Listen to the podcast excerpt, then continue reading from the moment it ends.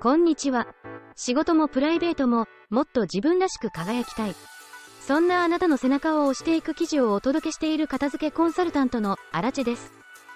今日は片付けのプロが勝手に片付けコンサル。東京ディズニーランドミッキーの家とミートミッキー編です。皆様、東京ディズニーランドトゥーンタウンにあるミッキーの家を訪れたことがありますでしょうか？片付けのプロとして絶対に押さえておきたいミッキーのお家。世界中の人々を魅了し続けるミッキーのお家は参考になる点がたくさん。ぜひ、皆様のお家の参考にしてください。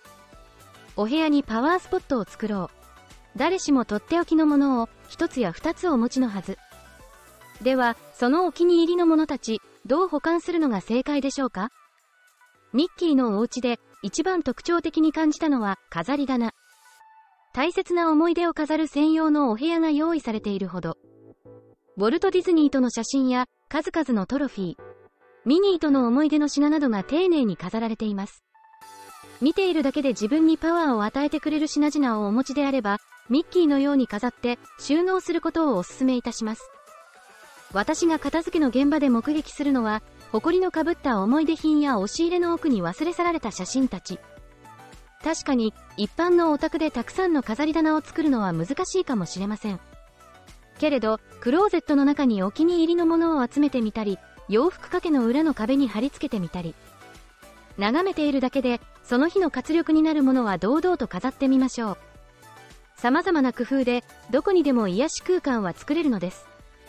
楽ちん便利な置くだけ収納。ミッキーのお家では、収納がわかりやすく、とってもお片付けがしやすそうでした。例えば、置くだけ収納。ミッキーのお家では、置くだけ収納がとても多い印象です。引き出しや棚の中にしまい込むのではなく、見えるように収納する方法です。工具類の定位置が一つ残らず決められており、壁にかける場所が大きさごとに指定されています。他にも、映画の撮影で使うのであろう楽器類、洗濯やお掃除に使う洗剤も棚に置くだけ。一目でどこに何があるのか分かりやすい上に、取り出しやすくしまいやすい特徴があります。ここでのポイントは、何と言っても物量を減らすこと。置くだけ収納は確かに楽ちん、便利です。けれど、物が溢れてしまっては、見た目も使いやすさも逆転します。まずは、物量を整えてから置くだけ収納へチャレンジしてみてください。終わりに。実は、ミッキーのお家では、入ってすぐの階段下収納がパンパン。